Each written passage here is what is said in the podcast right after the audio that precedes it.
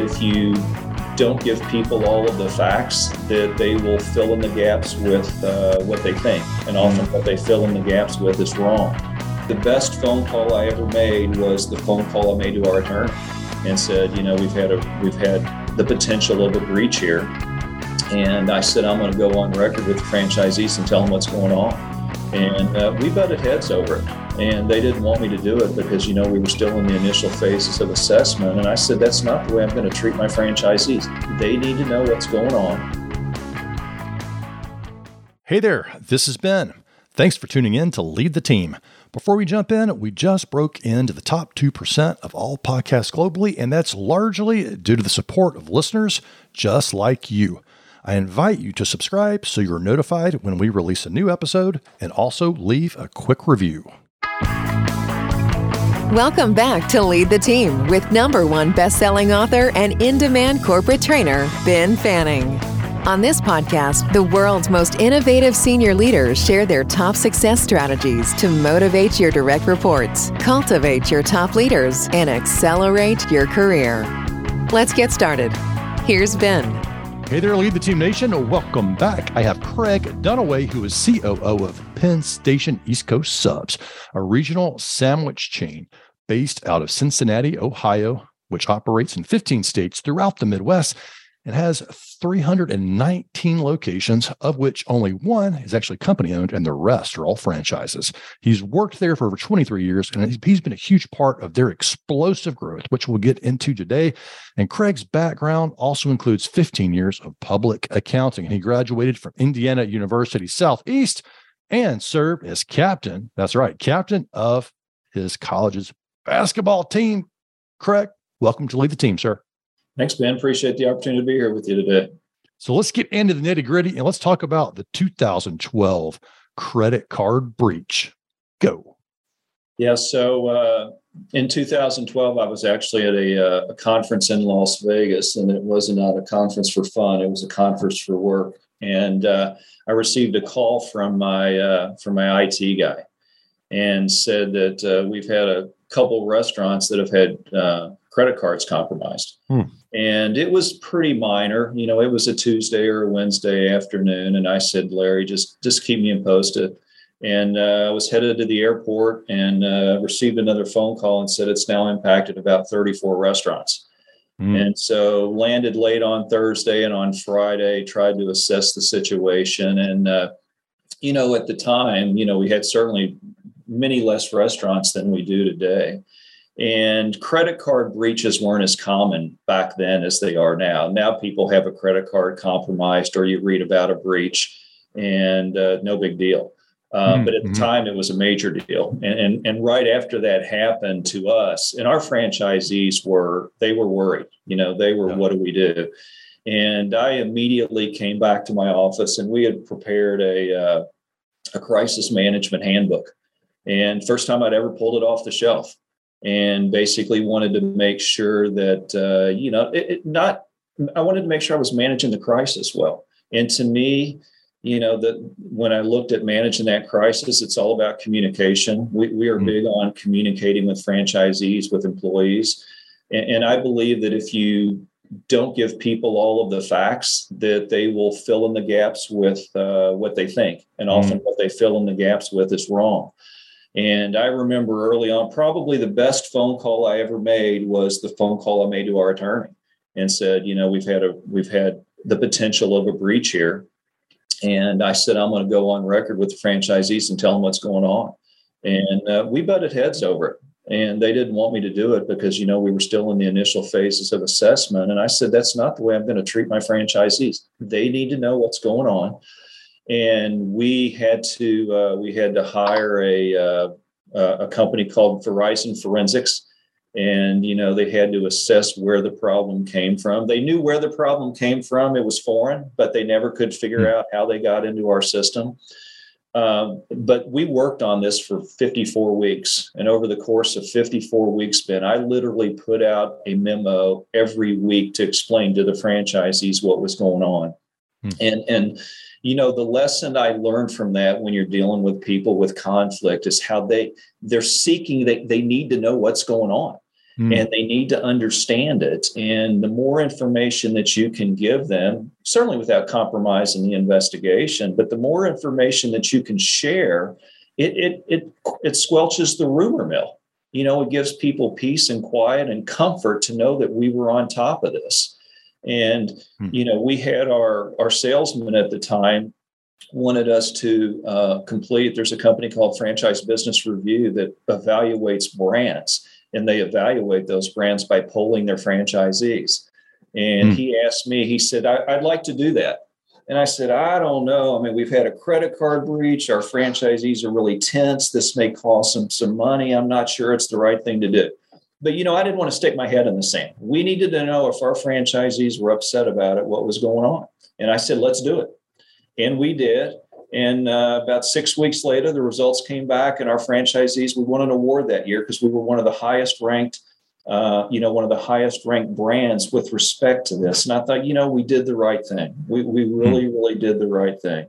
So wow. it was it was a it was very hard at the time. Mm-hmm. A lot of tense nights. Uh, I remember the night it happened. I st- stayed at the office until about midnight and called every franchisee. I wanted them to hear from me what was going on.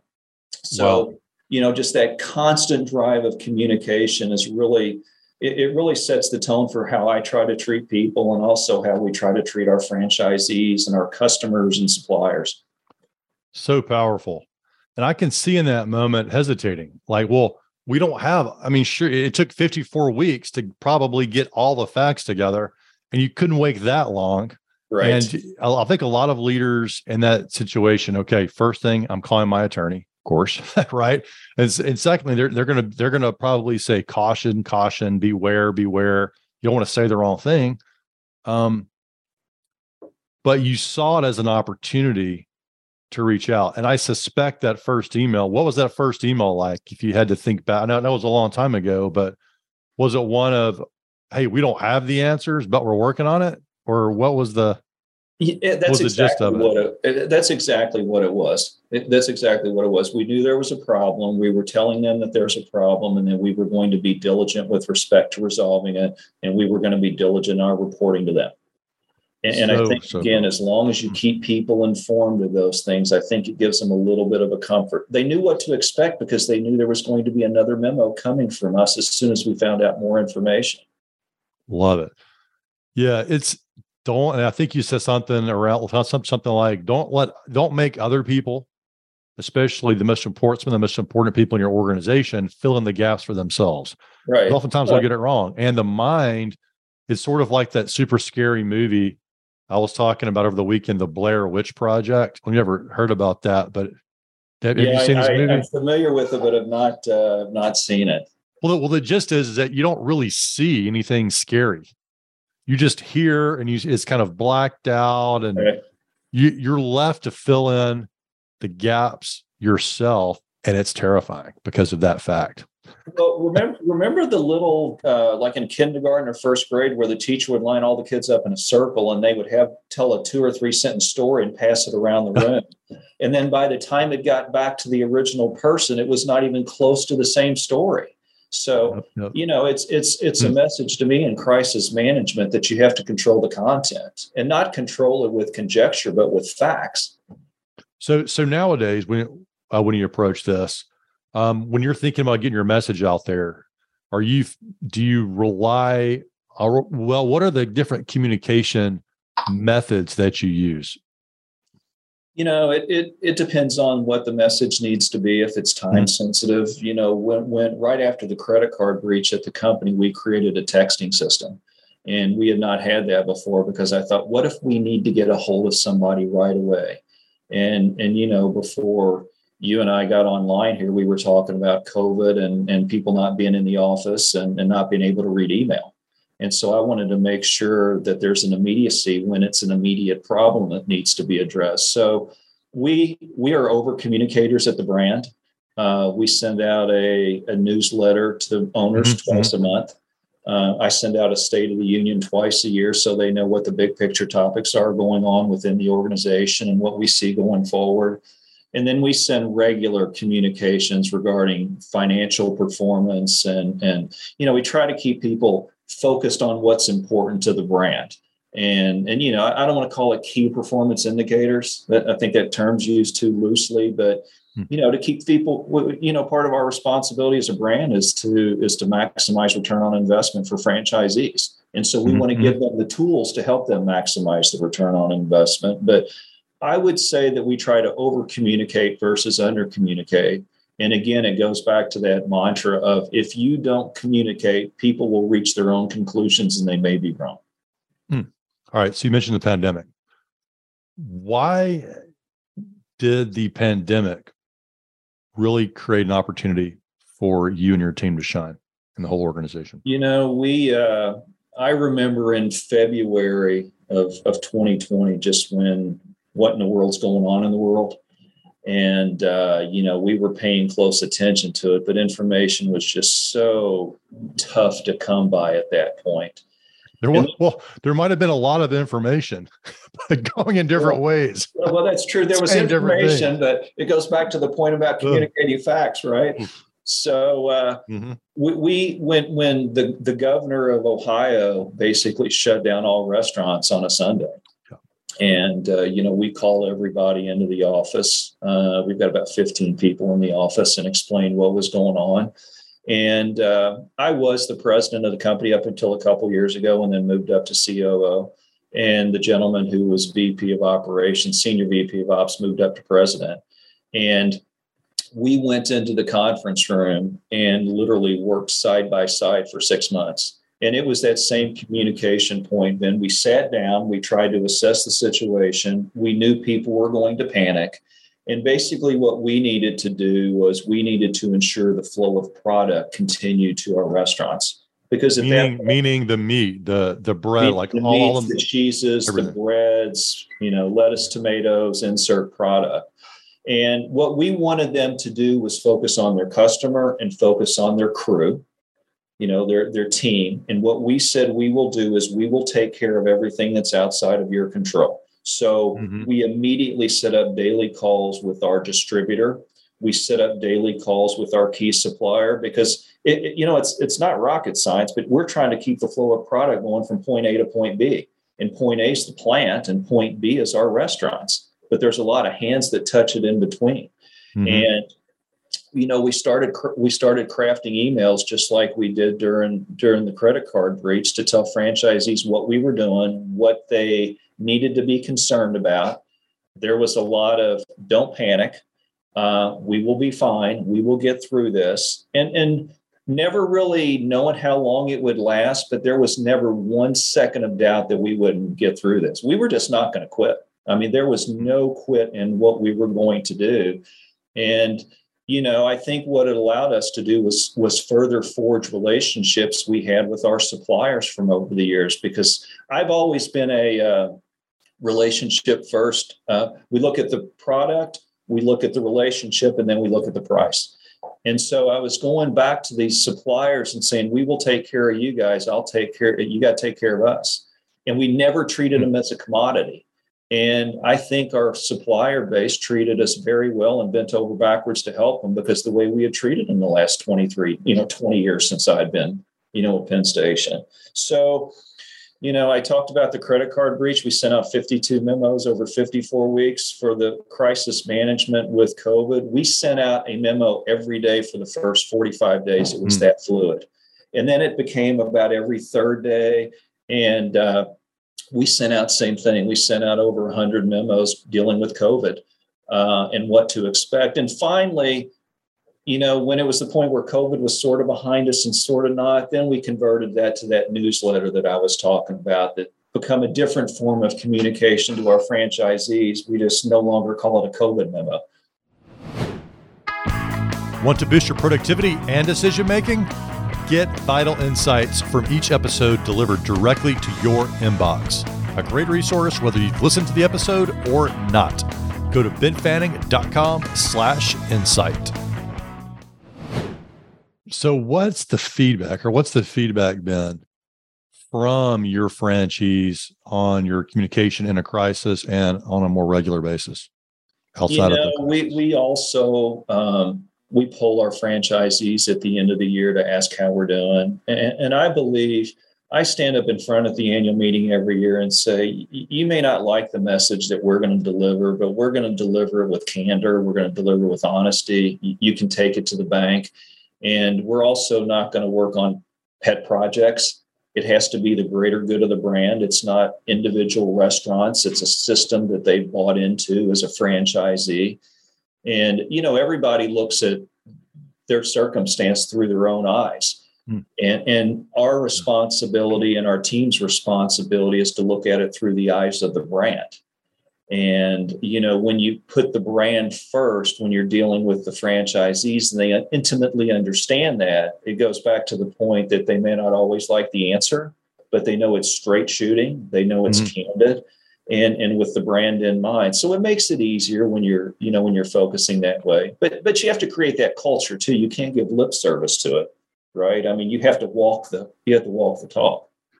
What What's interesting to me, one of the things that you said was talking about relationship building being really in, integral in terms of your approach. And I picked up on that, and the listeners in here. But when we got on the on the call, you know, sometimes I get on for interview, and it's like, Ben, let's get to the let's get to the interview. And you were asking me more questions uh, about myself. Uh, that I was even asking you. And this is not the approach I would think about from someone with such a heavy accounting background uh, and someone from the, I'll say the numbers side of the business and in operations. Uh, has this always, has this approach always been part of just who you are, or has this been instilled in you, or have you developed it? Um, well, that's a, that's a really, really good question. I have been accused many times over my career of not being a C P A. And uh, all right, what do you mean by that, or what do they mean by that? I guess since they're uh, accusing you of that. You know, I I I don't want to take a shot at my brethren, but but you know, I think the stereotypical accountant is live and well, and uh, just numbers guy with no your nose buried in a book. And I was always, I was an auditor when I was in public accounting, and I felt like in order to do my job well, I needed to intimately understand how the business operated. I mean, how can you help somebody if you don't know what they do and why they do it and how they do it? And so I would go out to the warehouse and ask questions, you know, look at the line and see some product coming off the line and asking about throughput and how they do certain things. And it just, I felt like what it allowed me to do was, even in public accounting, my job was to help clients maximize their profits. And it, it allowed me to, it, it forced me to be inquisitive is basically what it did. But that, that came second nature to me because I find it very interesting to know. I'm very interested in what motivates people. If, mm-hmm. if it's in a contract negotiation or their personal life or whatever, I, I want to know, why did you do that? And I don't mean that in a bad way. I just want to understand the why behind it. Yeah, very, very good. So it sounds like it, it, it sort of is a natural gravitation of your of your curiosity. I and think to know so. people. And for, and for the listeners, he, he asked me about me, but then he's like, "Why are you doing? Why'd you Why'd you get into podcasting? Like you wanted to know the why behind the podcast before we actually did the interview." So uh, that was kind of a cool thing. Now, um, one of the things that that in my, in my uh, you know, we. We we pull together information in preparation for the interview, and I just have two words listed: nursing home with a question mark. Uh, what what's the story there? Well, you know, you asked me to talk about some a couple leadership stories, and I thought about my career. And when I was getting ready to go into my freshman year of college, I knew I wanted to be an accountant, and I knew I wanted to run a C P A firm one day. Don't ask me why. Well, my dad was in accounting, but he he was in uh, he was in charge of budgeting and forecasting at L and N Railroad in Louisville, Kentucky. And so mm-hmm. from the eighth grade on, I was taking accounting classes, and that's what I wanted to do. And I wanted to be the managing partner to firm. And if you said, "What's a managing partner do?" I would have said, "I don't know. I just know they run the firm." But uh, in between co- high school and freshman year of college, an accounting position opened up at a nursing home. And uh, I applied for it with the husband-wife team who owned it. And then over the course of about two days, the receptionist quit, the office manager quit, the um, the lady who I was going to ultimately replace because she was getting ready to have a baby quit.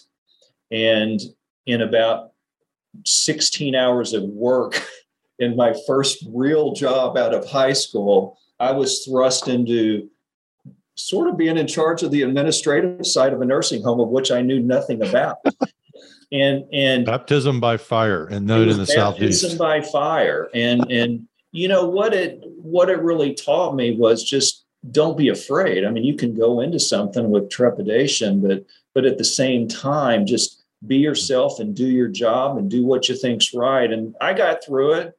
Uh, you know, I, I, th- I think back, I can't recall many stories from that time. I, re- I remember even having, this is semi-morbid, I remember even having to type death certificates. And I would have to literally get, a doctor would come in and he would dictate. And I was the guy typing these things. And so I had to do. You literally all- got beginning and end of the nursing home, right? Uh, it was, you were managing the re- registration with the reception, and then doing death certificates. It was it was the greatest experience that was odd. I, I'll tell you just a short story. I remember one time that I needed to ask the head nurse an accounting question on an invoice because I literally didn't know where to code it.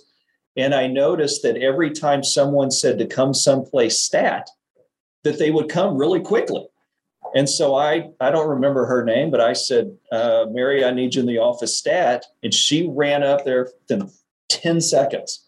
And she said, what do you need? And I said, I need to know where this invoice needs to get posted. And she said, do you know what stat means? And I said, I just know you come fast when somebody says it. And she said, it means there's like a major medical problem in here. So uh, I, I was embarrassed and never did it again. Right. There's A S A P and there's stat. You right. don't think anything can get hotter than A S A P, but yes, well, especially in a medical facility. Right. Well, I was an accounting major for a reason, and not a not a doctor uh, major for a reason. Well, let's, well, one of these that was interesting too, just kind of digging in your background, is your experience a, as a collegiate athlete. But but before we go there, let's go further back. Um, what did you learn about leadership on your seventh grade basketball team? You know, I was uh, I was uh, I was captain of my seventh grade team, which really doesn't mean a whole lot. It means you just get to go out and talk to the officials, and they tell you how they're going to call the game and keep your teammates in line. And about two weeks into the season, I got a call from the, uh, you know, this is before cell phones and texting and all that, and I got a call at home from the from the basketball coach, who happened to play professional basketball, and uh, he said, "I'm going to be late for practice, and I would like you to run practice." And uh, You know, it was only for about forty-five minutes. I'll be honest with you. It seemed like it was about forty-five hours because you're trying to get your peers as you're a twelve-year-old to fall in line. Uh, but it taught me valuable lessons. You know, I appreciated the fact that a third party like that, who I, I always wanted to play basketball. I mean, I grew up playing ball. And, you know, as you mentioned, I played in college many, many years ago. Uh, but it made me feel good that someone who had played at the professional level saw leadership potential in me on the court to do something like that. And, and, and in kind of a negative way, uh, I got to see how my friends and teammates reacted when the when the real coach wasn't there. You know, so that, that's probably one of the many things in my life that has forged cynicism for me. It's probably why I became an auditor. You know, trust but verify. I'm going to uh, double check though. Yeah. In that so, moment, it says it was kind of like dad throwing you the car keys. You right. know, hey, and you're like, really? I just started driving. You know, right, exactly. I trust you.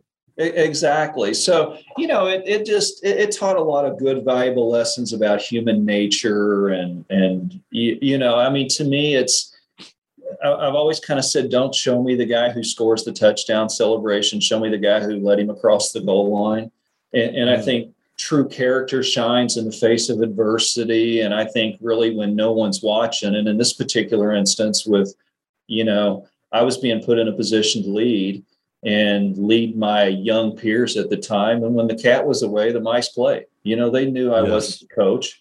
And so it just, it taught me a little bit about leadership, you know, so even at an early age like that. What a great experience. I mean, you, you never know when those moments are going to show up for you. And it sounds like it, it made such an indelible mark on you leadership-wise. Uh, I remember, I, for me, boy in Boy Scouts, I looked back at that time like, man, that really made an impact on me because that was some of my first sort of real leadership experiences sure. where I was leading a a patrol of kids at a camp out, starting, you know, starting fires, cooking over the fire, chopping wood. So I couldn't, I could not, I don't know if I would allow myself nowadays at that age to do that kind of thing, but it really forms you. I mean, and it it's does. Incredible. I think it's so important for, for people as young adults in some way to get, have an experience like that. I agree. I, I wish I would have known more of what you just said, what, how, what the responsibility truly was at the time. At the time, you just think you're doing something. And now you look back on and think, man, there was some adult who saw enough in yeah. me to do this. Yeah. It's, it's, it's important for people to, to have that. And fast forwarding to now, I'm just curious. You, it seems, I bet, I suspect you have those moments when someone opens up a new franchise where you're the equivalent of the N B A coach. And you're like, hey, you're running practice today, huh? Yeah. You know, when you're a, when you're a franchisee, you're buying into a system and, and, you know, processes and procedures. And, and what, what I try to tell franchisees who come in new to the system, or even when you're talking to the team, it's like, you don't need to have all the answers. I mean, I can assure you, if there's a problem that comes up, I mean, Penn Station was started in nineteen eighty-five. And if a problem comes up for you that's brand new, there is a strong likelihood that someone else experienced it. Hmm. And I think what often happens is people believe not only do they need to, if, if you're not in a position of leadership, I believe not only do they need to um, find the problem, but they need to solve the problem. And I hmm. think it's more important to recognize a problem there. And if you don't know the answer, to seek help to the problem with other people who are more knowledgeable on the topic. And so what we try to do for Penn Station and our franchisees is give them benchmarking tools that allows them to be compared with their peers. Um, because if you're running, you know, if you're running, la- if you're doing sixty thousand dollars a month in sales and you're running twenty percent labor, but I can show you ten franchisees who are running eighteen percent labor, that's going to have a greater impact on, on we allowing, you know, being able to influence you. So, so- No, go ahead. Well, so, so I'm thinking a lot of our, a lot, a lot of our people listening today, uh, probably, at least from what we understand about about our audience, they have jobs or they're leading organizations, you know, at, at the higher level. And some, some are running maybe their own companies, and they may be thinking about franchise model, but have never gone down that road before. What's your advice to them in, in trying to understand if going into this world makes sense for them, or if they'd be better suited to to stay in their current role in, in sort of a more corporate environment? Well, franchising stage entrepreneurialism, it, it's the person who wants to work for themselves but doesn't want to create something. And it's not for everybody. I mean, you know, franchising can be, it can be lucrative, but it's very, very hard work. And uh, when you're when you're the owner, you're twenty-four seven. You know, you can get the calls at any time of the night. And, and we have franchisees who get those three a.m. calls because the alarm went off or somebody, you know, broke into the into the building. And I think it's, you know, so I, I would decide, do I really want to be my own boss? But mm-hmm. but I think it's important when you are franchising, you are you are basically leasing someone else's brand for a period of time, you know, most often twenty year period. And it's a marriage. Mm-hmm. I mean, it is a marriage, and there is a contractual relationship between the franchisor and the franchisee. And uh, you, you want to make sure that you buy into the, you, you believe in the product, you believe in the brand, and you believe in leadership. I mean, mm-hmm. why would you go into business with someone you didn't like? And you may like the product, but you don't like leadership, but chances are leadership's not going anywhere. So you, you need to be able to check all the boxes. Um, I'd mm-hmm. want to talk to other franchisees. I would want to know what they think about the brand and leadership, and are they being sincere in what they've told me, or, or are they selling me a bill of goods? I mean, there, there's no such thing as a bad resume, right? So you know, you're not going to get, you're not going to get in an exploration day and everybody point out what the brand mm-hmm. is wrong. They're going to talk about how brand, great the brand is. Yeah. But I would want to talk to franchisees in the system, and I'd want to talk to franchisees who have gotten out of the system and why they got out. Was it not right for them, or was it something that the brand did or didn't do? And then I would assess accordingly from there. Love that. some really great tips for people to really kickstart that conversation and thought process, and to understand a little bit about what's under, quote, under the hood of the franchise before they get into it. Right. But, um, yeah, it sounds like my, my understanding of it, I'm not anywhere near the expert you are, but it sounds like um, starting one can be a challenge the first time. You, and you have a lot of learning.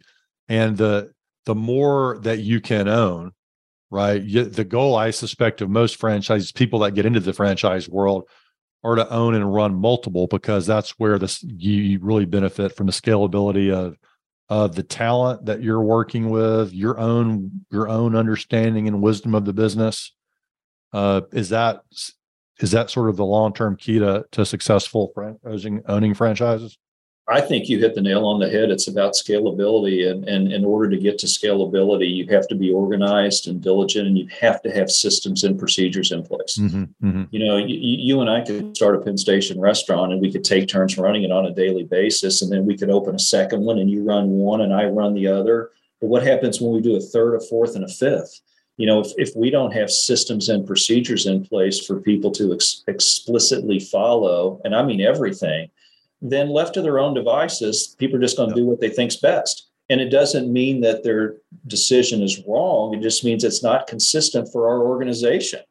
Mm-hmm. So mm-hmm. Scalability is the key, though, in, in, in I believe, franchising.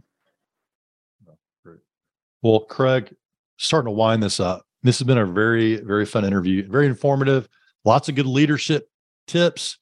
I was really, uh, and right out of the gate, it was really cool learning some of the great strategies around handling crisis and communicating in a crisis. Um, what are your parting thoughts for the listeners today? You know, it's, uh, I think that, uh, wow, that's a really, really good question.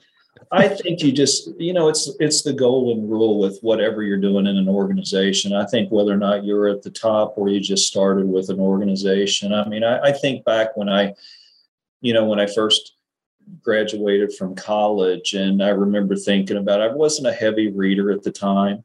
And uh, I remember grabbing a leadership book and trying to get some nuggets out of it. I was twenty-two years old. And the next thing I knew, I was reading a second and a third one. And you know, one day I, I was probably in my mid forties, and I look up on the shelf, and I probably got two hundred fifty leadership books.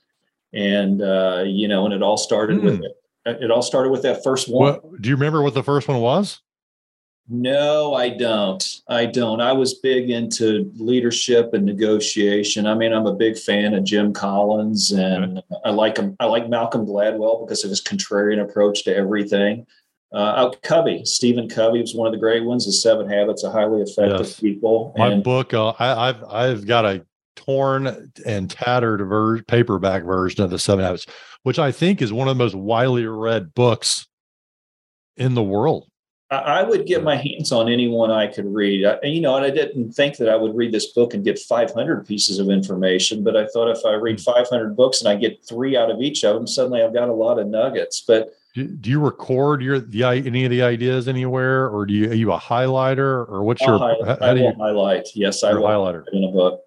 I will definitely highlight, but I, I think it's about doing what you say you're going to do when you're saying you're going to do it. You know, being being passionate about it and not going through the motions. You, you know, it's easy to be on task when people are watching you, but what are you doing when nobody's watching and it's just you between your, your two ears? Mm-hmm. So I've always tried to lead my life like that, business wise and, and personally, and, and just with everything that I do, you know, do it like no one's watching.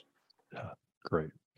When, when I was in college, my senior year, I was interviewing for, uh, you know, to work in public accounting. I'd said earlier that I wanted to be a managing partner one day. And I had interviewed with probably ten accounting firms, all of the big ones. And I remember my last interview, I was so sick of it and felt like I just had to put on an air with every one of these people I was talking to. And the last firm that I went to, I thought, you know what? I'm just going to be me. If they don't like me, I don't care. It's just, I'm going to be Craig Dunaway. And so I went into the interview, um, you know, afterwards it was a half an hour interview, and I literally had to go from the interview to get a bus to go out of town for a basketball game. And one of the guys said, "Hey, I think you had an interview. How'd it go?" I'm like, "I don't know. I just went in and basically was myself, and that's it. So we'll see what happens. I got a call the next day, and they called me in for an interview, second interview, and that's where I ultimately became a partner at the firm.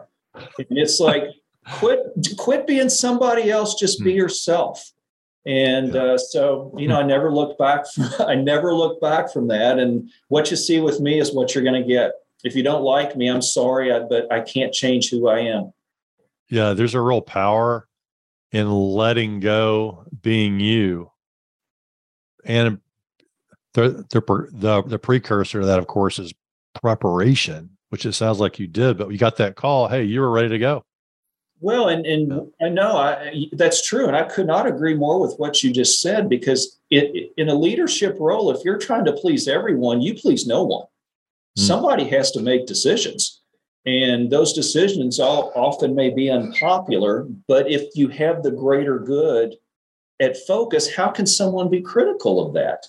So taught me a really good lesson about just being yourself and doing what you think's right. Craig, thanks for coming on the show today. Ben, really appreciate it. Thanks for uh, the opportunity. If you're an executive at a crossroads in your career and thinking about quitting, do this before you do anything else. Head over to benfanning.com slash quit to receive a free signed copy of my number one best-selling book, The Quit Alternative, The Blueprint for Creating the Job You Love Without Quitting. You'll learn the critical questions you must answer before you make such an impactful decision. Go to benfanning.com slash quit to get this valuable resource for just the cost of shipping. Ben Fanning is a number one best-selling author, Inc magazine columnist, and C E O of the Fanning Group, an international consultancy and corporate training company. To learn how they can help your organization, go to ben fanning dot com.